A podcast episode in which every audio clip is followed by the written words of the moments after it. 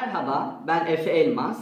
E, masal, mit ve sembolizm araştırmacısıyım. Sembollerle ilgili, sembolik yorumlamayla ilgili yazılar paylaşıyorum, yayınlar yapıyorum. Ayrıca eğitmenlere, araştırmacılara bu konularla ilgili eğitimler ve seminerler yapıyorum. Bugün de biraz e, size masallardan ve çok sevdiğim bir Anadolu masalının sembolik yorumlamasından bahsetmek istiyorum.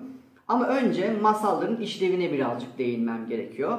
Masallar hem çocukların hem de yetişkinlerin bilişsel süreçlerini desteklerler. Yani hafızayı güçlendirirler, öğrenme becerilerini arttırırlar, yaratıcılığı teşvik ederler, hayal gücünü genişletirler ve per Pertev Nail Boratov'un dediği gibi dili kullanma becerisini de desteklerler. Bu yüzden çocuklar ve yetişkinler için masallar çok önemli. Bunun yanı sıra hem Sigmund Freud'un hem Carl Gustav Jung'un hem Erich Fromm'un yani psikolojinin e, kurucularının söylediği önemli bir şey var.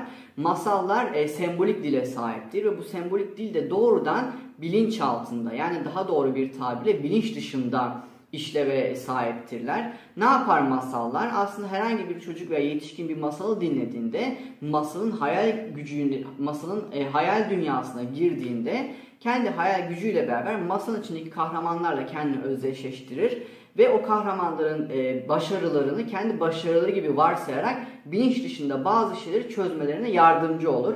Özellikle çocuklarda e, korkuların, fobilerin aşılmasında çok destekleyicileri masallar. E, Jung e, küçük takıntıları, korkuları olan çocukların ebeveynlerine masal anlatmalarını önerir. Ne gibi korkular ve fobiler ve takıntılar? İşte yemek yeme ile ilgili olabilir. E, karanlıktan korkmak olabilir. İşte canavarlardan, yaratıklardan korkmak olabilir. Bu tarz korkular varsa çocukların masal anlatarak onları aşmalarına yardımcı olabilirsiniz. Ben de bu videomda çok sevdiğim bir Anadolu masalından bahsetmek istiyorum. Aslında böyle bir işlevi var korkular, endişeler, kaygılar, takıntılar varsa onları aşma konusunda yardımcı olabilecek bir masal. E, size bahsedeceğim masal e, çok sevdiğim bir kitaptan, e, Naki Tezel'in Türk Masalları kitabından. E, bunu edinebilirsiniz. Benim elimdeki e, versiyonu Gençlik ve Spor Bakanlığı'nın çıkardığı bir versiyonu. Buradan e, Keloğlan masalını anlatacağım. Keloğlan 7 kat yerin altında diye bir masal. Bu masala bakacağız. Bu masalı, bu masalı inceleyerek bu masalın derinliklerinden biraz bahsedeceğim. Tabii ki masal yorumlamak çok uzun bir iş. Yani bu masalı baştan sona yorumlamam saatler alır. E, belki yarım gün alır. Bu bir seminer konusu. Ama ben kısaca özetlemeye çalışacağım.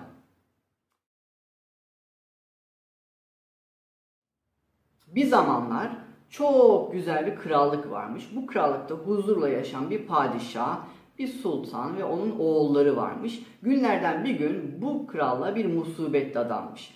Her sabah kalktıklarında bu krallığın meşhur elma ağaçlarındaki elmaların yendiğini fark etmişler.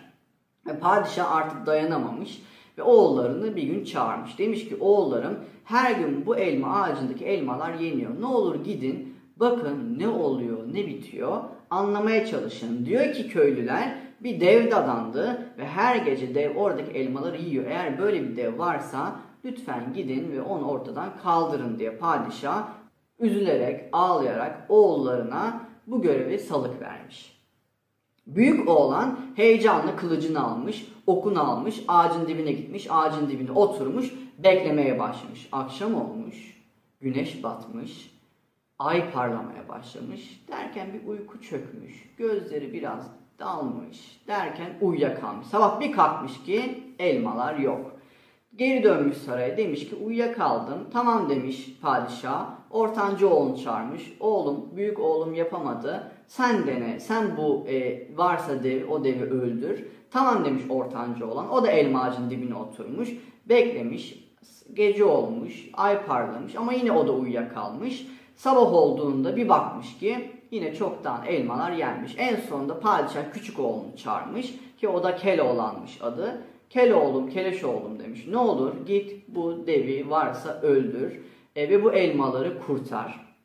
Tamam demiş Keloğlan ve hemen e, o elma ağacına minik bir dal almış. Elma ağacının dibine oturmuş. Elma ağacının dibine otururken yavaş yavaş akşam olmuş. Ay parlamaya başlamış. Her yer kararmış. Tam Keloğlan uyuyacakken o elma dalıyla kendini dürtüvermiş. Hemen gözlerini açmış. Tam dalacakken bir daha dürtmüş gözlerini açmış. Böylelikle uykuya karşı direnmiş. Ve tam o sırada muazzam bir devin yaklaştığını görmüş. Anlamış ki o dev gerçek ve her gece elma ağaçlarını alıyor. Elma ağaçlarından elmaları yiyor. Hemen kalkmış, kılıcını çekmiş, okunu çekmiş, üzerine atlamış devin. Dev şöyle bir sallamış Keloğlan'ı. Keloğlan uçmuş ama pes etmemiş. Hemen ayağa kalkmış, okunu almış, atmış ama o heyecanlı ok devin ayağına saplanmış. Dev de o acıyla bağırmış ve kaçmaya başlamış. Hemen Keloğlan bütün saray ahalisini uyandırmış. Büyük abisini almış, ortanca abisini almış. Demiş ki dev kaçıyor, kovalayalım. Dev kaçmış, bunlar kovalamış. Dev kaçmış, bunlar kovalamış. En nihayetinde bir kuyu fark etmişler ve dev hızlıca o çok eski devasa kuyunun içine atlamış ve kaybolmuş. Bunlar demiş ki tamamdır. Dev bu kuyunun dibinde yaşıyor. Biz bu kuyunun dibine inelim ve burada devi öldürelim. Hemen kuşaklarını çıkarmışlar, birbirine bağlamışlar. Demiş ki büyük abi beni indirin ama demiş yandım dersem çekin, dondum dersem beni kuyunun dibine salın. Büyük abi kuyudan aşağı doğru salmışlar ama kuyu çok karanlıkmış, çok derinmiş, çok ürkütücüymüş. Büyük abi biraz korkmuş ve bağırmış. Yandım demiş. Hemen çekmişler. Ortanca abi çıkmış. Demiş ki tamam ben bana da aynısını yapın. Yandım dersem çekin. Dondum dersem salın. Onu da salmışlar. O da korkmuş. Yandım demiş ve hemen geri çekmişler. Keloğlan'a gelmiş sıra. Demiş ki Keloğlan o cesaretiyle yandım da desem, dondum da desem beni salın demiş kuyunun dibine. Tabii kuyunun dibine salmışlar Keloğlan'ı. Ama Keloğlan da korkmuş çünkü karanlık bir kuyuymuş, derin bir kuyuymuş. Yandım demiş salmışlar, yandım demiş salmışlar, yandım demiş salmışlar. En sonunda kuyunun dibinde bulmuş kendini. Bir bakmış ki kuyunun dibinde hiç su yok. Kocaman bir kapak var. O çember kapağı tutmuş, kaldırmış. Bir bakmış ki yemyeşil bir yol. O yemyeşil yoldan içeriye bir girmiş gibi odada bulmuş kendini. Odada genç güzel bir kızcağız saçları tarıyormuş. Gülümsemiş demiş Keloğlan devam et devam et demiş. Devam etmiş Keloğlan ikinci kapıyı açmış ikinci odaya girmiş. Bir bakmış ki bir tane kız uzun saçlarının tavana asılmış ortada böyle sallanıyor. Demiş ki Keloğlan devam et devam. Keloğlan devam etmiş. Üçüncü kapıyı bir açmış kocaman dev. Başında çok güzel altın renkli saçları olan ay gibi yüzü parlayan bir genç kız ve sinekleri kovalıyor. Demiş ki Keloğlan'a, Keloğlan hemen buradan kaç demiş bu dev seni yer. Demiş Keloğlan ben de zaten devi arıyorum. Bu sırada Keloğlan kıza, kız da Keloğlan'a aşık olmuş. Keloğlan devi uyandırmış, dev kalkmış. Ah demiş ben de seni bekliyordum zaten. Kim bu ayağından yaralayan diye, onu yesem diye bekliyordum. Demiş ki Keloğlan da hiçbir Ademoğlu durduk yere bir canlıya zarar vermez. Sen bizim canımızı yaktın. Ben de şimdi sana gününü göstereceğim demiş. Kılıcını çekmiş. Bir atlamış ve direkt e, devi oracıkta yığmış. Dev bir anda simsiyah bir dumana dönüşüp kaybolmuş. Genç kızla Keloğlan birbirine sarılmış. Hemen ikinci odaya gelmişler. Saçları tavanda bağlı olan kızın saçlarını çıkarıp kurtarmışlar. Birinci odaya gelmişler. O kızı da kurtarmışlar. Kuyunun dibine gelmişler. Önce birinci odadakini, sonra ikinci odadakini, sonra da Keloğlan'ın gönlünü verdiği üçüncü odadaki kızı tam çıkaracakken o kız demiş ki dur Keloğlan demiş. Önce sen çık. Olmaz demiş. Sen çıkmalısın önce. Kız demiş ki ama beni çıkarırsan eğer sen demiş bu devi yendin. Ağaçta uyuyakalmadın. Kuyunun en dibine indin. Beni kurtardın. E biz demiş evleneceğiz. Kardeşlerin seni kıskanır. Kardeşlerin sana fesatlık yapabilir. Demiş Keloğlan yapmaz benim kardeşlerim. Sen demiş çık. Tamam madem öyle düşünüyorsun al demiş bu iki kılı iki tane kıl vermiş. Bu beyaz kılı demiş çekersen beyaz koç gelir seni yer üstüne çıkarır. Siyah kılı çekersen yerin yedi kat dibine götürür. Sen demiş ne olur beyaz kılı çek. Tamam demiş Keloğlan. O kızı da çıkarmış abiler yukarı. Tam Keloğlan beklerken hop ipin düştüğünü görmüş. Yüreğine bir acı saplanmış. Anlamış ki kardeşleri ihanet etti. O üzünle beyaz kılı çekeceğine siyah kılı çekmiş. O anda siyah bir koç gelmiş. Siyah koça tutulmuş ve bir anda yedi kat yerin dibine girmiş. Yedi kat yerin dibine indiği anda kendini bambaşka bir dünyada bulmuş. Yemyeşil zümrüt gibi parlayan çimenler, altın rengi parlayan güneş, harika çiçekler ileride bir köy. Köye doğru yaklaşmış. Yaşlı bir kadın onu karşılamış. Hayırdır demiş. Yolcu buraya çok herkesin yolu düşmez. Nedir hikayen? Keloğlan anlatmış. Demiş ki yaşlı kadın sana yüreğim sızladı. Ben demiş bu köyün şifacısı. Gel demiş benim evimde kal. Seni misafir edeyim. Yaşlı kadının evine gitmiş ama çok susamış Keloğlan. Nineciğim demiş bana bir bardak su verir misin? Demiş ki yaşlı kadın da veremem oğlum demiş. Çünkü burada bir dev vardır. Her gün insanları yer. O insanları yerken bu dev oyalanırken biz de çeşmeden su alırız. Hale çeşmemizin başındaki dev olduğu için bulamıyoruz. Ama bugün merak etme yine saldıracak ve padişahın kızını yiyeceğini söyledi. O zaman su alırız. Keloğlan demiş ki olur mu öyle şey? Ben demiş sizi kurtarırım. Almış kılıcını, gitmiş çeşmenin başına, o devi görmüş, hemen deve saldırmış. Zaten çok maharetli olduğu için oracıkta devi yığ, yığılı vermiş, devi yenmiş, dev simsiyah bir duman olmuş ve çeşmeyi kurtarmış. Herkes tebrik etmiş Keloğlan'ı ve padişahın kızı da gelmiş, teşekkür etmiş Keloğlan'a, babasıyla tanıştırmış. Padişah demiş ki ne istersen iste benden, istediğini vereceğim. Keloğlan demiş ki hiçbir şeycik istemem. Siz sağlıklı olun yeter. Yaşlı kadının yanına gitmiş. Demiş ki şifacı kadın ne istersin? Ben demiş evime dönmek isterim. Aa demiş o zaman şurada bir ağaç var. O ağacın dibinde anka kuşu yaşar. O anka kuşu geldiğinde seni götürür. Gitmiş ağacın dibine oturmuş bir bakmış ki o ağacın üstünde yuva var ve çok sinsi bir yılan yuvaya doğru yaklaşmakta. Hemen çıkmış kılıcını hop yılanı öldürüvermiş oracıkta. O anda kuş gelmiş sen demiş benim yavrularımı kurtardın dile benden ne dilersen. Ben demiş evime dönmek isterim. Var gideyim evime. Tamam demiş ama demiş e, su almalıyız. 40 testi de et almalısın demiş ki ben her lap dediğimde eti, her lup dediğinde de suyu vermelisin. Tamam demiş Keloğlan. Padişahın yanına gitmiş. 40 tane et almış, 40 testi, 40 testi su almış, binmiş Simurg'un anka kuşunun üstüne çıkmışlar yerin 7 kat dibinden yer üstüne doğru. Lap deyince et vermiş, lup deyince su vermiş. Lap deyince et vermiş, lup deyince su vermiş. Tam yukarıya yeryüzüne yaklaşırken lap demiş anka kuşu. Bir bakmış Keloğlan hiç et kalmadı. Baldırından bir parça almış, kuşa vermiş. Kuş anlamış Keloğlan'ın yaptığını ve o eti aldığında yer üstüne çıkmışlar. Keloğlan topallayarak indiğinde merak etme Keloğlan bunu yemedim deyip ağzından çıkarıp tekrar baldırına koyarak o eti Keloğlan iyileştirmiş. Sen demiş yüreği çok güzel bir çocuksun. Fedakarlığınla, cesaretinle bundan sonra demiş yolun hep açık olsun. Ve orada bir bahçıvana denk gelmiş Keloğlan. Bahçıvan demiş ki beni yanında çalıştırır mısın? Tabi demiş bahçıvan çalıştırırım. Bahçıvanın yanında çalışmaya başlamış Keloğlan. Bahçıvanla beraber ekmiş, biçmiş. Demişler ki yakındaki bir kıraatta düğün olacak haberi gelmiş. Bahçıvan demiş ki gel oraya gidelim hem de biraz güzel yemek yersin. Tamam demiş Keloğlan. Krallığa doğru yol almışlar. Krallığa bir girmişler ki Keloğlan'ın kendi krallığı. Ama ne annesi, ne babası, ne kardeşleri onu tanımamış. Çünkü Keloğlan'ın öldüğünü zannediyorlarmış. Ve e, abiler en büyük abi de Keloğlan'ın sevdiği kızla evlendireceğini öğrenmiş Keloğlan.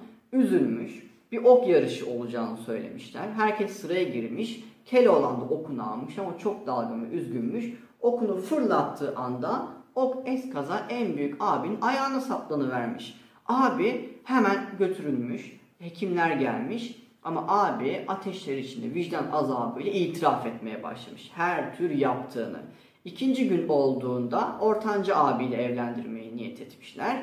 Yine bir ok yarışı olmuş. Yine Keloğlan okunu fırlatmış. Ortanca abinin bu sefer ayağına saplanmış. Tekrar götürmüşler hekimler onu ve o ateşler içinde hastayken vicdan azabıyla itiraf etmiş. Sonra Keloğlan çıkmış saraya demiş ki her şey dedikleri gibi doğrudur. Büyük abi utanmış, ortanca abi utanmış, utançlarından sarayı terk etmişler. Annesi, babası sarılmışlar Keloğlan'a ve kız da onu gördüğünde çok sevinmiş. Onunla sarılmışlar ve Keloğlan'la kızı evlendirmişler. Sonsuza kadar mutlu yaşamışlar.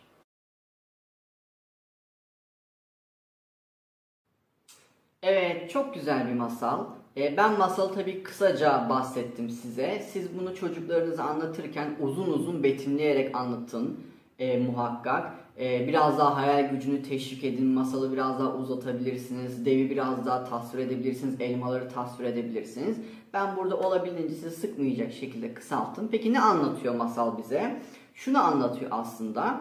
Buradaki dev ana temalardan bir tanesi. Dev e, devasa olmasıyla, göz korkutucu olması çok yaygın bir e, motif ve dev bizim korkularımızı, endişelerimizi, takıntılarımızı, hayatımızdaki sorunları temsil ediyor. Bu çocuk için minik takıntılar, fobiler olabilir. Bir yetişkin için de büyük sorunlar olabilir. Ne yapıyor? Krallığa dadanıyor. Krallık sembolizmde, sembol, sembolik dilde bizim yaşadığımız hayatı temsil eder. Ee, yaşadığımız hayattaki elma ağacı da e, bizim verdiğimiz ürünlerdir. Yani üretken olmak, hayal gücünün yüksek olması, neşeli olmak, mutlu olmak bunların her biri elma ağacıyla sembolize edilir. Hale dev elma ağacını geceleri saldırdığında ki gece zaten bilinç dışının sembolüdür. Yani içe dönük olmanın, bilinç dışının, iç dünyamızın sembolüdür. Hali iç dünyamızda bizi daran, e, bizi sıkan bir durum var.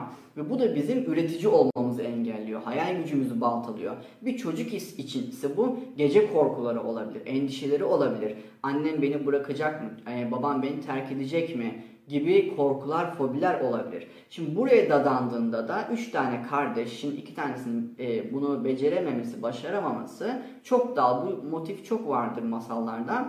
Çünkü e, her zaman zıtlıklar vardır. Başarmak ve başaramamak korkaklık ve cesaret ki bu ikisi birden olmalı ki ikisi arasında bir uzlaşma olsun. Yoksa e, bilinç dışında, bilinçaltımızda, iç dünyamızda tam olarak e, semboller yer edinmiyor. Orada da iki başarısızlıktan sonra Keloğlan e, onunla yüzleşmeye cesaret ediyor. Çünkü uyumaması bir cesaret örneği ve devle yüzleşip yaralıyor. Sonra kuyuya gidiyorlar. Kuyu neyi sembolize ediliyor? Aslında bilinç dışının derinliklerini yani iç dünyamızın derinliklerine inmeyi temsil ediyor. Ve oraya doğru indiğinde bir kapak var öyle değil mi? O kapaktan aşağıya doğru iniyor ve artık nerede? İç dünyasında olan başka bir alemde, daha derinde. Orada üç tane e, kız görüyor. Bunlar hayal gücü, sezgileri, yaratıcılığı istediğiniz gibi yorumlayabilirsiniz. Bunlar zaten genelde peri kızlarıdır masallarda. Üçüncü kapıya gittiğinde orada devi görüyor. Dev neyi kaçırmış? Veya bazen ejderhalar da kaçırır bilirsiniz klasik olarak. Yani onun yaratıcılığını dişi dişi e, simgeler, dişi semboller diyoruz. Ne demek dişi semboller? Bunlar genelde prenses, kuş e, gibi e, sembollerle ifade ediliyor. Yaratıcılık, özgüven, hayal gücü, kendini gerçekleştirmek gibi şeyleri temsil veya sezgiler gibi şeyleri temsil ediyor bunlar. Ve devi e, öldürüyor. Zaten kılıç veya ok sembolik olarak cesareti, gücü temsil eder. Farkındalığı temsil eder. Farkındalıkla o sorunu buluyor ve çözüyor. Peki çözüldü mü sorun? Çözülmedi. Masal daha da derine götürüyor bizi.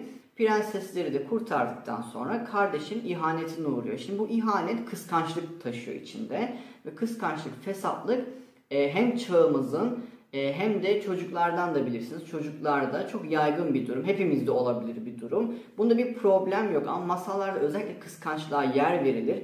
Ve özellikle kıskanç veya fesatlık yaratan figürler ortadan kaldırılır ki iş dünyamızda da o fesatlığı temsil eden semboller, arketipler e, yok olsun. E, onlar da ortadan kalksın diye. Genelde onlar pişman olur, krallığı terk eder veya e, biliyorsun masalarda ölebilirler. Bunların hepsi olması gereken şeyler. Çünkü o fesatlığı temsil eden Carl Gustav Jung bunlara arketip diyor. O arketiplerin ölmesi gerekiyor. Ki o ölümden yeni bir doğuş olsun ve biz özgürleşerek çıkalım. O yüzden burada fesatlıkla, kıskançlıkla yüzleşiyor Keloğlan. Ve tabii ki üzülüyor. Bu siyah kılı çekmesi aslında o içsel yası, içsel düşünceyi temsil ediyor. Aynı zamanda daha derinle yüzleşmeyi temsil ediyor. Daha derine iniyor. Peki daha derinde ne var? Nasıl bunu aşabilirim diye ve en derine gittiğinde orada bir köy buluyor. Kendi iç krallığı diyoruz buna. İç dünyası, iç hayal gücü. E, o iç hayal gücünde, iç dünyasında yaşlı bir bilge kadın görüyor. Yani yaşlı ve bilge tarafıyla yüzleşiyor. E, o e, kendi içindeki erdemlerle, e, bilgelikle buluşuyor ve orada bir çeşmenin başında da dev olduğunu görüyor. Çeşme temel olarak yaşam enerjisini temsil eder. O yaşama içgüdüsünü, yaşam sevincini, hayatın içindeki o üretkenliği temsil eder. Ağaca biraz benziyor ama orada bir akışkanlık vardır. O yüzden e, Jung buna ruhsal enerjiler, ruhsal enerjinin sembolüdür çeşme. Orada bir devin olması ruhsal enerjisinin tıkandığı anlamına geliyor. Yani hayattan elini ayağını çekmek, veya korkularının biraz daha derinleşmesi gibi belki gece kabusu bile olabilir bu. Oradaki devi de öldürünce ruhsal enerjisi, yaşam enerjisi tekrar canlanıyor ve Keloğlan özgür kalıyor. Ve sonra kuşa binerek kuşla beraber geri dönüyor krallığına. E, orada yılanı öldürmesi metaforik olarak kendi içinde herhangi bir fesatlığı, sinsiliği, endişesi veya insanlara güvensizliği varsa bunların yitip gitmesi anlamına geliyor. Tabii ki bu sembolün mitik altyapısı da var. E, bazı mitlerde e, çok yaygın bir şekilde kuş ve yılan beraber geçer. Yılan hem enerjiyi başlatandır hem de enerjiyi yok edendir. Yani yok etme ve yaratmanın sembolüdür. Yaratılış ve yok ediliş sembolüdür.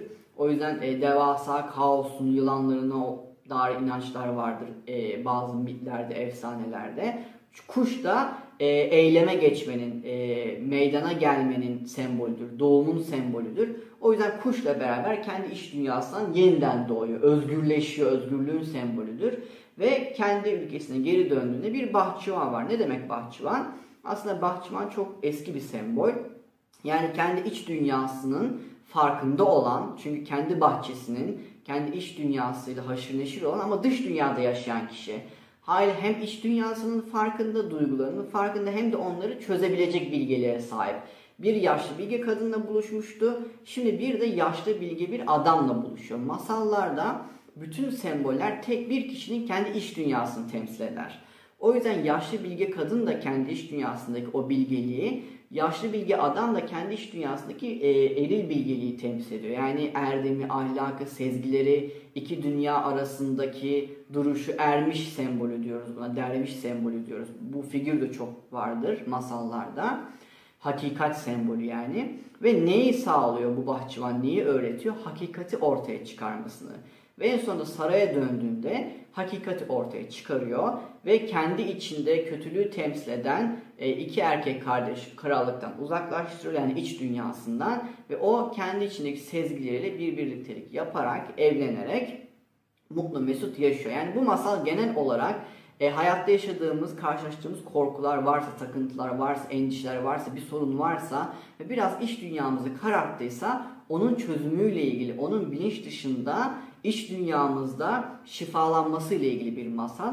O yüzden çok kıymetli, çok değerli bir masal. Siz de bunu çocuklarınıza anlatabilirsiniz. Ee, çocukların korkmasından endişelenmeyin. E, korkmayacaklardır. Zaten e, mesela o dev figürünü çok abartmamak gerekiyor. E, ve sonrasında da çocuklarınızla konuşun. Onlara resimler yaptırın, resimler çizdirin. Hadi bu masalı bana çiz deyin. Sonra resim üzerine konuşun. E, kendin de çizsin mesela e, o masanın resmini çizsin ve o masanın içinde kendin de çizsin. Acaba nereye konumlandıracak? Mesela kuyudaysa belki kıskançlıklarla ilgili kendi takıntıları var. E, veya belki e, ilk e, devle ağaçla ilgili olan yere koyacak e, veya belki kendini bahçıvanın olduğu yere koyacak. E, o yüzden çocuklar için çok hem yaratıcı olacaktır yaratıcılığı, hayal gücünü teşvik edecektir. Hani böyle küçük takıntıları, fobileri varsa onlar için e, iyi gelecektir. Onlar için iyi hissettirecektir. E, dilerim bu masal iyi gelir size. Dediğim gibi e, Naki teyzenin kitabından da masalı okuyabilir, e, anlatabilirsiniz. Sorularınız olursa bana ulaşmak isterseniz efeelmas.gmail.com'dan e, veya efeelmas Instagram adresinden bana ulaşabilirsiniz sevgilerimle dilerim en yakın zamanda bu sosyal izolasyon dönemi biter, bu hastalığı atlatırız ve hep beraber e, sağlıklı e, gündelik hayatımıza geri döneriz. Çok sevgilerimle, masallarla kalın, şifayla kalın.